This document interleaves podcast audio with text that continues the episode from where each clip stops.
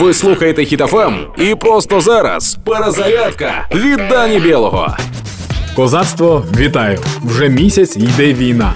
48 годин, за які вони хотіли захопити Київ, перетворилися на місяць. Можливо, вони просто перейшли на літній час, я не знаю. Але на честь цього війська ЗСУ завдали удару по військам РФ в Чорнобаївці. Село Чорнобаївка десятий раз. Десятий ювілейний раз росіяни приходять в Чорнобаївку і там їх знищують. Дуже тупі, але пунктуальні росіяни. Можливо, це через те, що в росіян немає умовного рефлексу. Це рефлекс, який ви можете надбати протягом свого життя.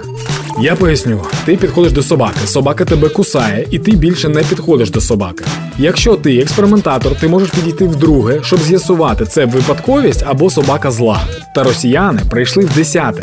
На цей раз ЗСУ знищили генерал-лейтенанта Росії, який, мабуть, теж не повірив. До нього прийшли солдати та сказали: «Э, товарищ генерал-лейтенант, нас уже 9 раз уничтожают в Чернобаевке. Может быть, не нужно больше нам ехать в Чернобаевку?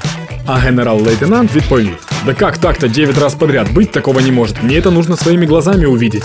Ось той генерал-лейтенант і приїхав в село Чорнобаївка, побачив та помер. Тому від сьогодні я пропоную вважати Чорнобаївку містом побратимом Парижу. Побачив та помер. Дуже багато українців обіцяли в соцмережах, що якщо буде десятий раз у Чорнобаївці, то вони зроблять щось неймовірне. Так, один мій знайомий вже б'є тату, один мій знайомий кидає всі шкідливі звички, та один мій знайомий змінює прізвище в паспорті на Чорнобаївка. Стосовно мене, коли був шостий раз, то я пообіцяв, що у тому випадку, якщо буде сьомий раз, я створю петицію щодо перейменування села Чорнобаївка в Розбаївку. Але це не тому, що я полюбляю лаятися. Просто те, що роблять війська ЗСУ з військами РФ, можна назвати тільки тотальний роз... Вчора я вирішив, що цю петицію я буду робити тільки після перемоги, бо мені потрібно знати точну кількість разів.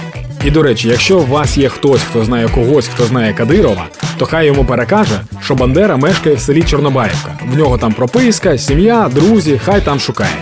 Щодо нас з вами, любі українці, ми тримаємося. Росія вже програла. Нам тільки залишається забрати перемогу собі. Допомагаємо одне одному, віримо в ЗСУ. Слава Україні! Проект Перезарядка на хітафам від Дані Білого.